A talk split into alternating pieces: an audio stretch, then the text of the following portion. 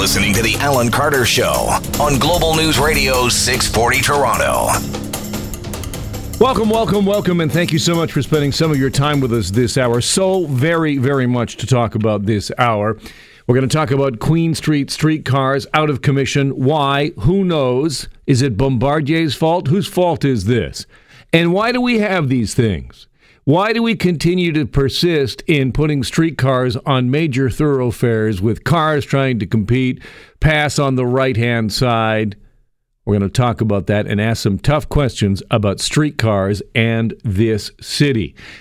Also, straight ahead, I'm going to break down what Andrew Scheer had to say just a couple of minutes ago in Ottawa as he named his shadow cabinet and took some pretty tough questions, some pretty icy questions about his possible future and how can he stay on as leader of the Conservative Party.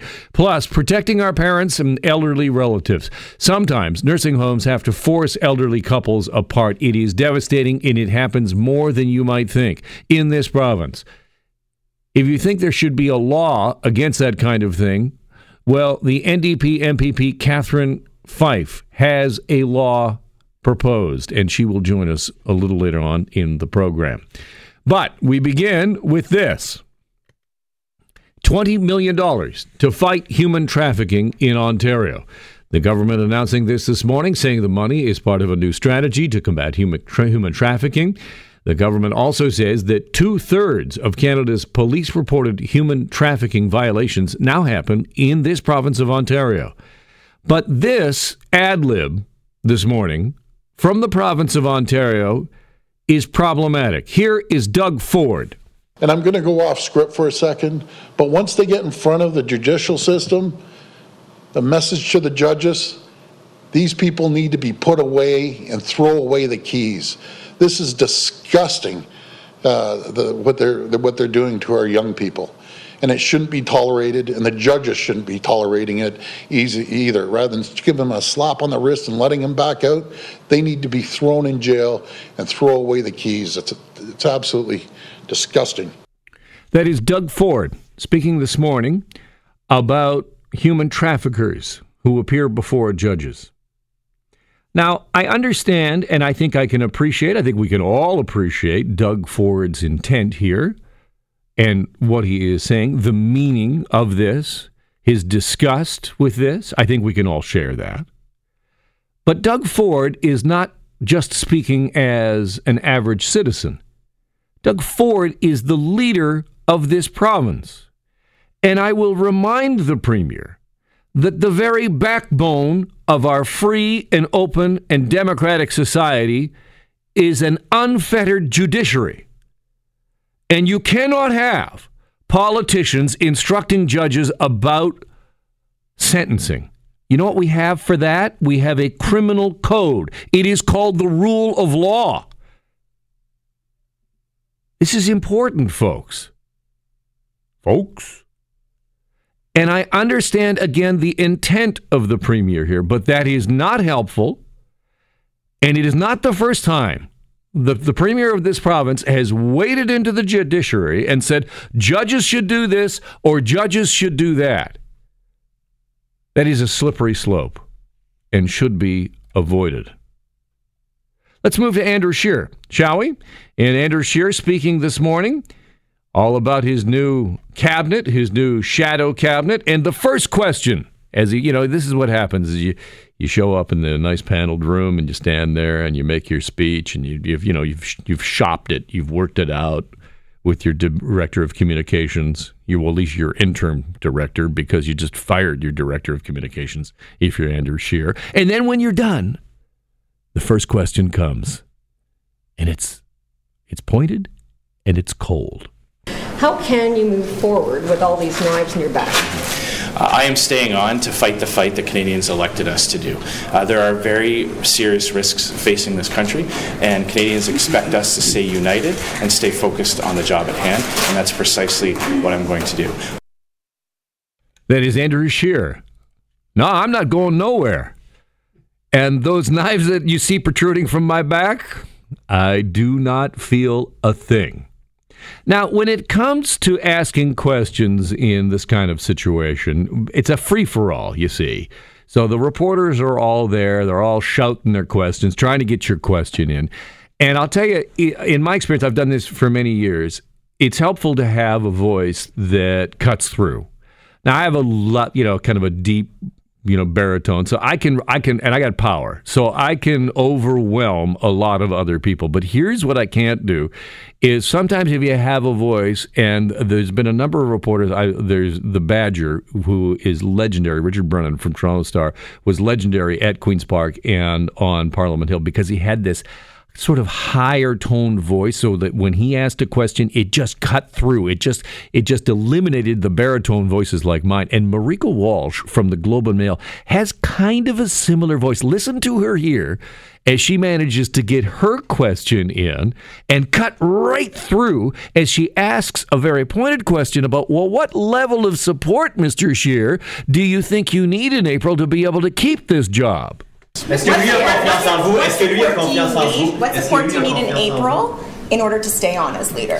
I am staying on as leader. I am fighting the fight that we need to fight on behalf of you need Canadians. 80% like Harper said? I am staying on to fight the fight that Canadians elected us to do. Now is not the time for internal divisions or internal party politics. That is an unfortunate part of the uh, conservative tradition in this country, uh, but it's essential that But we what is stay it? Is it focused 50%? Is it on 80%? task at hand. So I will be making the case uh, to our members uh, that we need to stay united and stay focused, and I will be seeking a mandate to do that in April. That is Andrew Scheer answering some very pointed questions this morning about what percentage do you need to stay on? Because that's going to be the thing that happens in April. He says he wants to stay. He's going to have to face that leadership review. And so, what's your number? 60, 80, 51? Is that all it's going to take? And of course, Mr. Shearer uh, wisely just skates around that. But you can hear how Ms. Walsh, who is a fierce reporter, uh, and just just great at that, is able to just kind of cut through and say, "Well, here's the question." You may remember that she was the reporter that recently asked Mr. Shearer if he thought homosexuality was a sin, and then just kept right on asking him again and again and again as he skated away from it. And I think Mr. Scheer would do a lot of help for himself if he would just simply answer the question correctly. Now, one of the things that happened that one of the announcements this morning from Mr. Scheer was the announcement of a new deputy, Leona Alleslev, who is a floor crosser, you may recall, who has was a liberal and now is a progressive conservative. And listen to this logic here from Andrew Scheer when he's asked, "Well, wait, now hold on, don't you have?" I don't know, like some long serving caucus members that would be more, I don't know, deserving? You're going to put the floor crosser in? Why are you doing that, Andy? You have a lot of people in your caucus who served as MPs for a very long time, and with respect to Ms. Alleslev, she crossed the floor. What message are you sending to the folks who've been with you in, in, the, in the grit from the get go and not putting them next to your side? Well, this is all about moving forward. Uh, Leona embodies exactly the type of person that we are trying to reach out to to show that you, if you have voted Liberal in the past, if you're disappointed with the government that Justin Trudeau has been providing Canadians, there is a place for you in the Conservative Party of Canada. We we are looking for Judases. If you got anybody, if you if you if you like betrayal, then this is the party for you. If you've started out on one path and have decided to just completely abandon all of your friends and your colleagues and your supporters, then come come over here to the Conservative Party. I don't follow that logic exactly, Mr. Scheer. Here's something that's really interesting, and I'm just got to wrap up with this because there's some new research out there from Angus Reid. And Angus Reid asked people if they were likely to believe a pro life political leader when he or she said they would not touch the issue of abortion if elected. Of course, you know that this is precisely the thing that Mr. Scheer says. Like, well, yeah, of course, I'm, you know, sure, I'm, I'm against it, but I won't do a thing about it.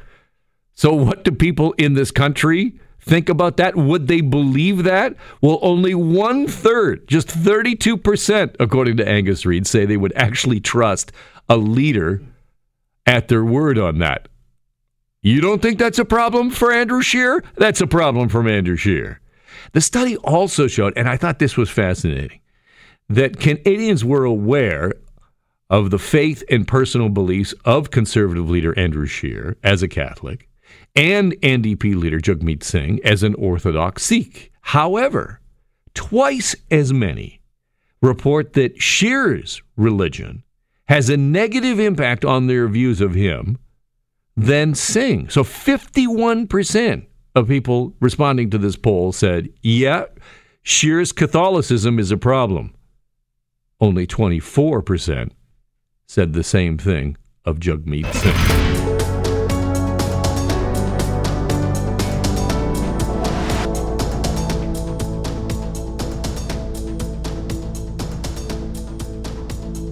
Welcome back. Just watching what's happening at Queen's Park right now. A little development just happening just as uh, the ministers were leaving the House. And Greg Rickford, who is the Minister of Energy for the minister, uh, for the province of Ontario, has recently gotten himself into a little bit of trouble because he quoted from a website, from a publication rather, that is a climate change denier. And so he came out and normally, what happens is the the ministers come out and they talk for a while, they answer questions. Well, he just came out, and all he had to say is the following: He stood there and he, all he said this and this only, quote.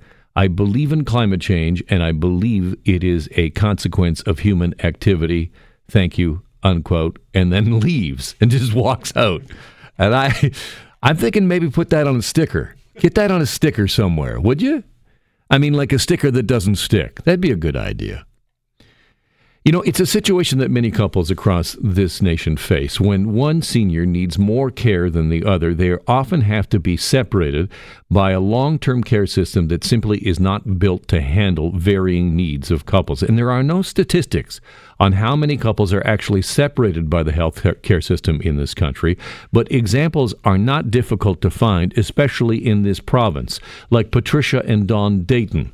The couple married for 64 years but had to be apart because Patricia needs long term care and Don lives in a retirement residence or in St. Catharines, where Carl and Anne Pette were uh, separated. They're finally together again, but they had to live apart for years in different long term care homes.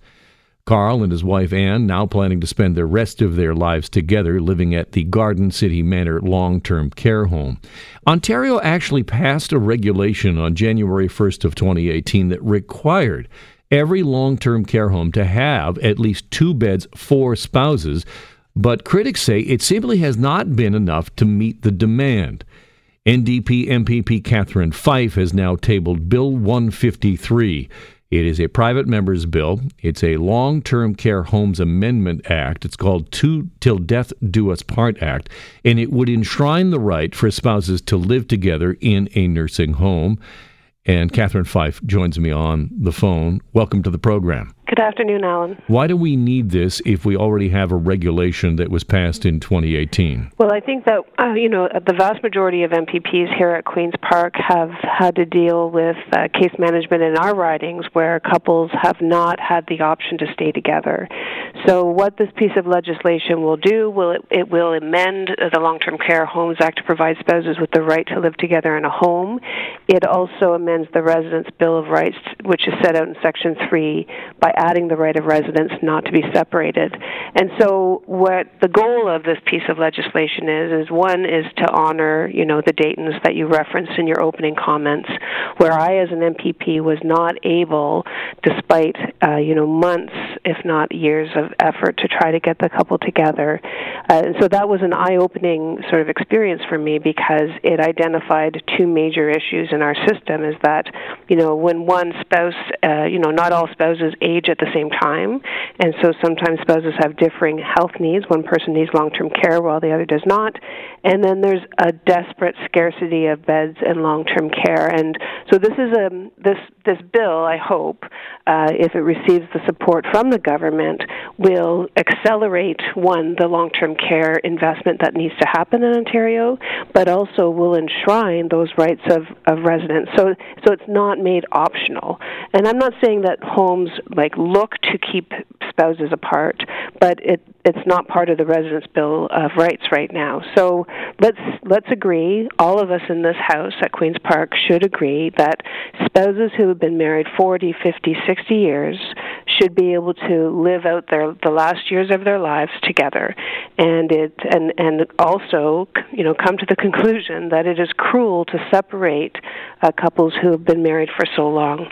And uh, you know when when I was going through the issue with Don Dayton and and his wife, you know he he his daughters brought him into my office, and you know he said something to me that I'll never forget. He said, you know, I took an oath to to live uh, and to honor the marriage and to live together until death do us part. And I think that, you know, if we can all agree that that's the goal, then let's put some measures in place to make sure that it's actually a reality in Ontario. I'm speaking with Catherine Fife, who is an Ontario NDP MPP who has tabled a private member's bill and Catherine, I began this program by talking about the difference between intent and real world ramifications. And I was talking about the Premier and his suggestion that we should lock up and throw away the key uh, human traffickers.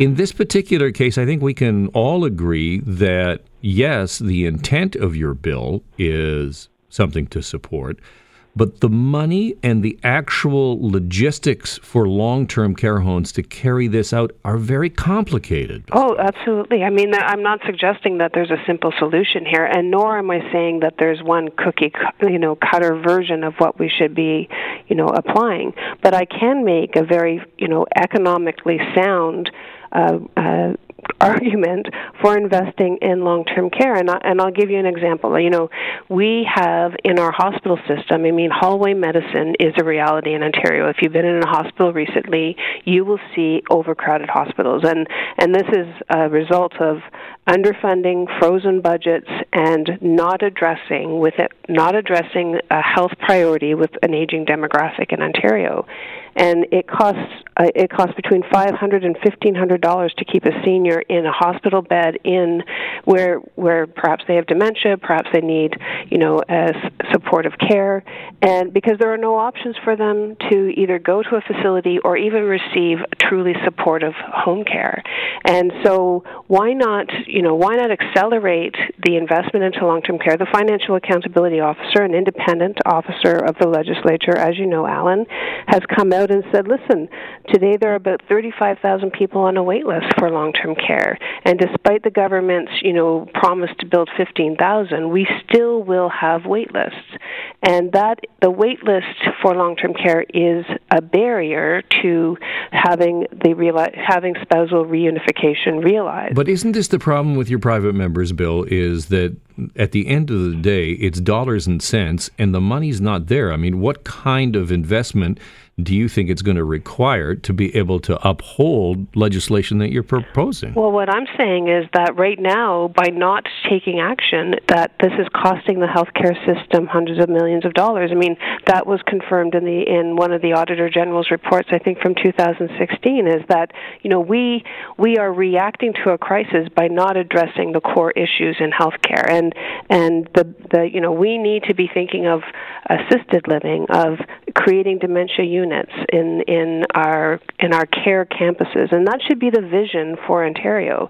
And I hope that this this private members bill will prompt this government to fully embrace the concept that one, if you if you embed the principle that spouses should not be separated in their last years of their lives, and if we agree on that, then let's look at care campuses where you have retirement on the same campus, uh, dementia units, assisted living, long-term care, because co-location has been proven when spouses, you know, are together that uh, that improves their overall health. When we all have anecdotal stories of when spouses are separated that they decline very quickly. So, I mean, December 12th, the debate will happen. The government will say we don't have the money, and I'll and I'll be pointing to tangible resources that that they actually do have, and that you know, from an economic perspective, this makes sense, but also from a long-term care uh, healthcare dollar sense, $60 billion is a lot of money. Let's make sure all those dollars are going to the people that we serve.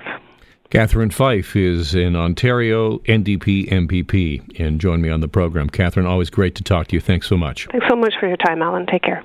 It is an interesting thing. I think we can all agree that elderly couples who've been married for a long time should not be separated. But uh, you heard Ms. Fife talk about how complicated it would be And you also heard Ms. Fife talk about the reality of what the response from the government will be. And I'll give you another reality check. A private member's bill is a long shot, always a long shot. It's a long shot when it comes from the government benches, let alone the opposition benches, because the government is loath to adopt anything that it might embarrass itself. So it's much going to prefer putting its own legislation in and say, well, we did this, and not give the credit to the opposition. It's unlikely that that private member's bill will go very far, but it will be interesting to hear the debate.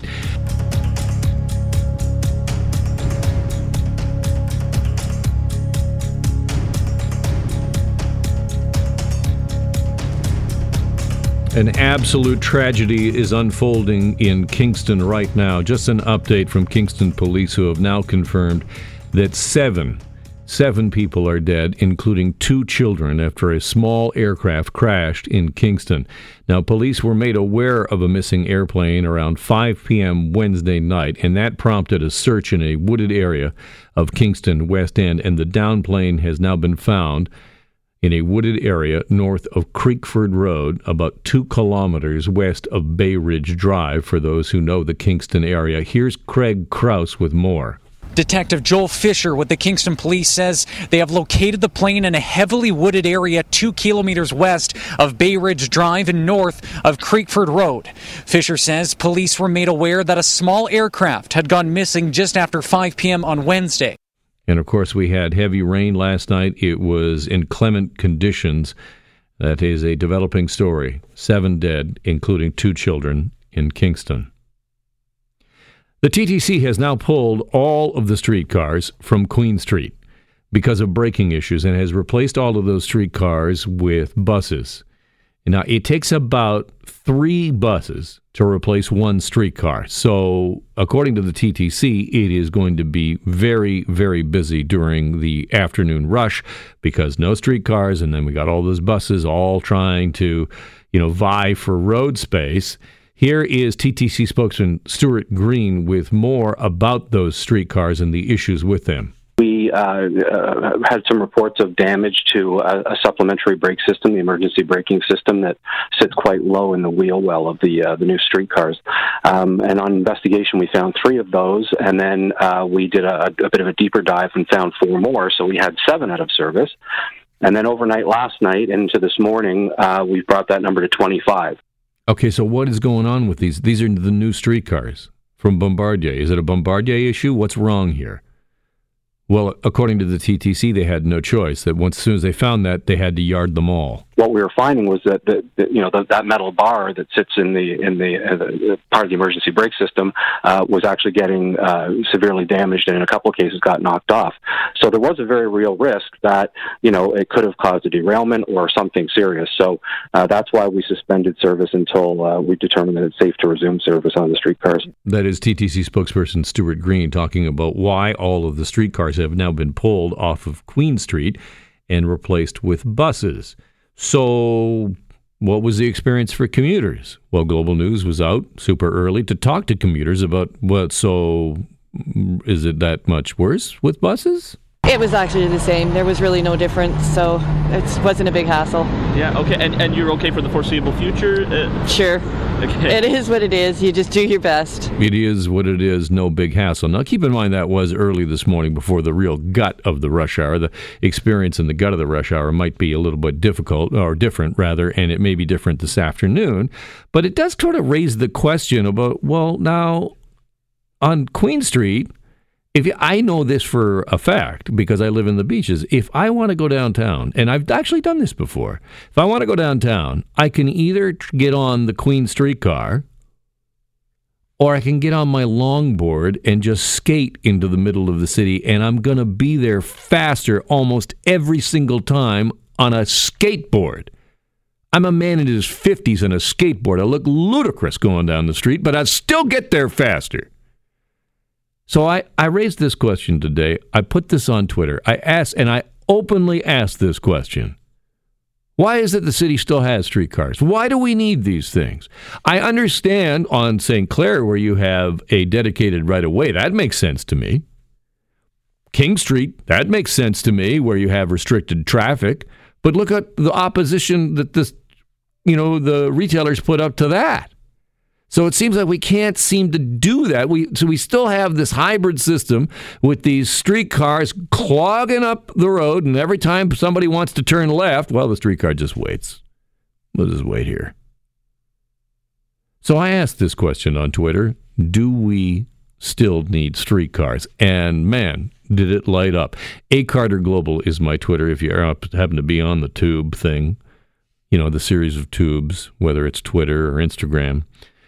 But I asked this on Twitter, and here are some of the rep- uh, responses. Shawn Micallef, who is a writer uh, for the Toronto Star, also an author, he responded that streetcars carry more people than buses, are infinitely smoother, and more humane than buses.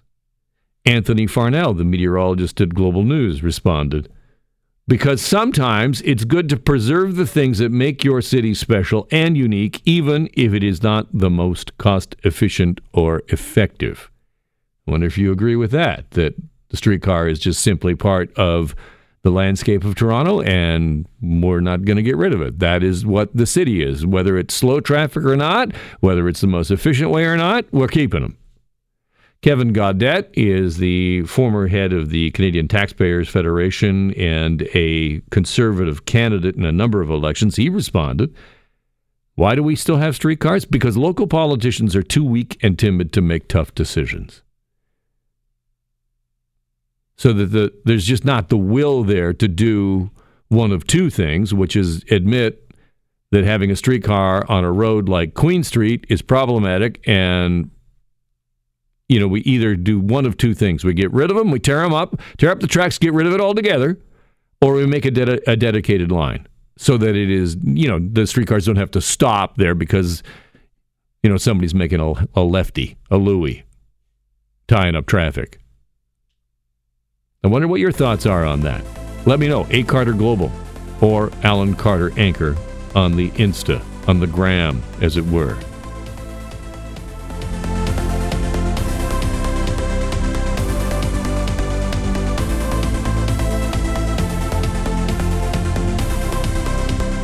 I want to get you updated on some breaking and developing news as police search for a suspect vehicle. They're looking for a black SUV after a fatal hit and run incident. But Toronto police say a woman is dead after a hit and run in the city's north end. Happened just after 6:30 this morning when a elderly woman was crossing the street. She was found without vital signs at the scene. Investigators say the suspect vehicle fled the scene after the crash. They say the vehicle involved, again, a black SUV. It may have front end damage to its headlamp, and police are asking for your help. If you happen to be in the area, you happen to have dashboard footage, check it. Here's more. We have information that the vehicle uh, failed to remain and continued northbound on Islington Avenue uh, from this location. We don't have any uh, identifiers in regards to the vehicle other than that uh, there, we believe that there's front end damage, uh, particularly a headlamp uh, located at the scene. That is Sergeant Jason Kraft of the Toronto Police talking about the search for the suspect vehicle. If you saw anything, please contact police. We have to solve this. It is just an absolute terrible tragedy. Our Catherine McDonald is working on this story for us, and we'll have more tonight on Global News and on Global News Radio throughout the course of the day. Akim Aliu is not happy with the apology from the Calgary Flames head coach Bill Peters. Bill Peters issuing that apology for a racial slur he allegedly used when both were in the minors 10 years ago. The former NHL player released his own statement today on Twitter saying that he found Peters' statement to be, quote, misleading, insincere, and concerning. Aliu says he has accepted an invitation now from the NHL to discuss the situation and at this point won't make any more comments until that meeting. Peters issued a letter last night to a number of media outlets apologizing to the Calgary Flames and to the general manager of the Flames, but the letter did not mention Aliu. In that letter, Peters said he used, quote, offensive language in a professional setting a decade ago, and he called it an isolated an immediately regrettable incident. I want to take this away from that particular incident and ask more questions about hockey and about whether or not hockey as a sport and as a culture has reached a tipping point. And we have two guests on that today. Laura Hensley is a global journalist who is writing about this for Global News Online today. And Courtney Szto is an assistant professor of kinesiology and health studies at Queen's University who has studied the culture of hockey and knows a lot about this. Welcome to you both. Hey, Alan. So let's begin with the culture. And Dr. Szto, I will begin with you and what the culture is in the locker room in hockey and whether or not this is a time to maybe shine some light and change behaviors.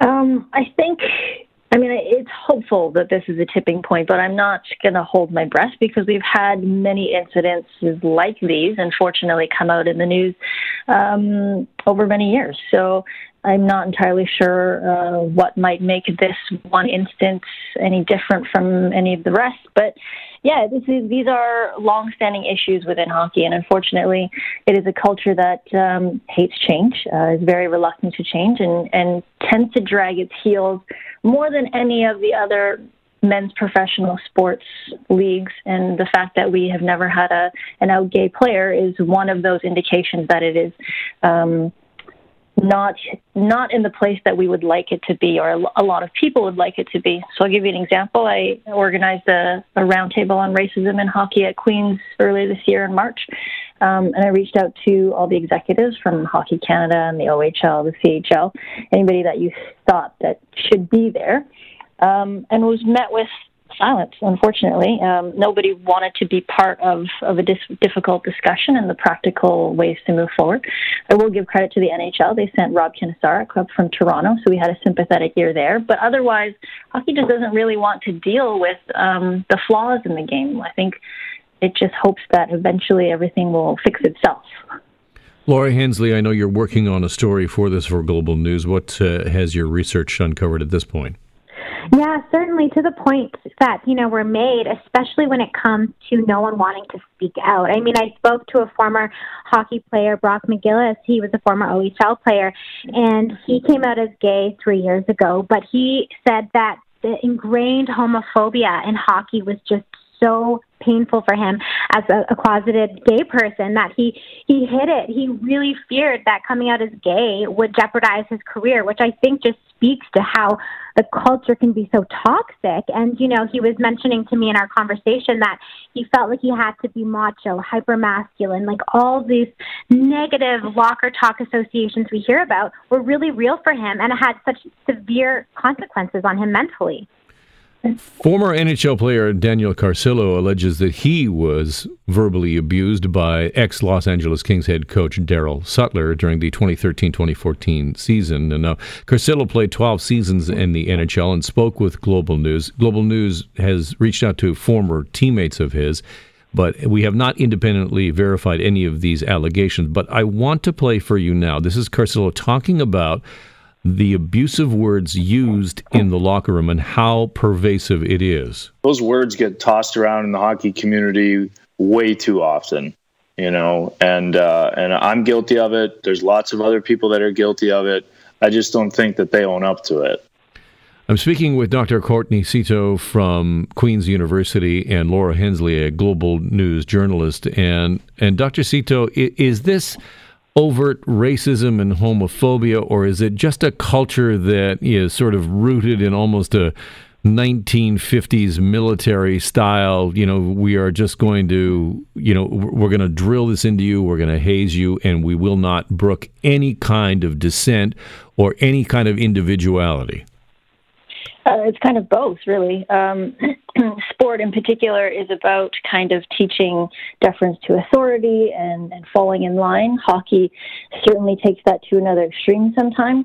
Um, so yeah, I think that the qualities that were that are circulating in the media right now are actually qualities that hockey has hung its hat on for a long time to say this is a man's sport and and this is what we kind of love about it. Um, but we're getting to the point where, particularly with social media and things like the Players Tribune, where players are empowered to um, to speak their truth and have a collective uh, support behind them, um, players are feeling safer to say that this is not okay, that this is not tolerable anymore. Uh, Laura, Courtney was saying that she's perhaps a little bit pessimistic that this truly is a tipping point, even though there are some signs that it may be that. What does your investigation show? Certainly. So I've been speaking to several experts, you know, former players and also people who study race and sports. And, you know, the consensus is hopeful that this is a, at least a point in which we're addressing the systemic issues that are so prevalent in hockey. But it's also, you know, we have to be cautiously optimistic because, like we've discussed, this is something that's been going on for years. So, yes, we're talking about it now. I think the firing of Don Cherry really angered a lot of people, but it also opened up a space for dialogue. You know, when the social host Jess Allen mentioned the hockey culture that she found to be so uh, aggressive and detrimental to people's health, you know, people got upset, but it started a conversation. So, you know, hopefully this is a way in which we can address those problematic aspects of hockey culture and come about finding change. I think all the experts are hopeful, but they really do feel that, like, like was said, this has been something going on for so many years. So talk is one thing, but action is what's going to need to happen if we want to see change. Laura, Courtney, thank you so much for both being on the program today. Thanks, for having us. Interesting conversation, and I wonder what you think of it. I, I know that this is a sort of thing that really riles people up, and obviously you saw the reaction, and, and Laura was talking about the reaction to Jess Allen's comments and how angry that made people. I mean, you know, people are invested in hockey, and I'm not talking about money. I mean, people love the game, and they love taking their kids to the rink, and it is part of the culture and the fabric of this country. And so when you hear things like what we just talked about, does that anger you or does it prompt you to say, I need to be an agent for change? If I want this sport, if I want this culture to survive, it needs to adapt, it needs to grow, and it needs to be more inclusive. It has been a fascinating hour. I really do appreciate you spending some time with me. I'm back again tomorrow at noon. We'll see you.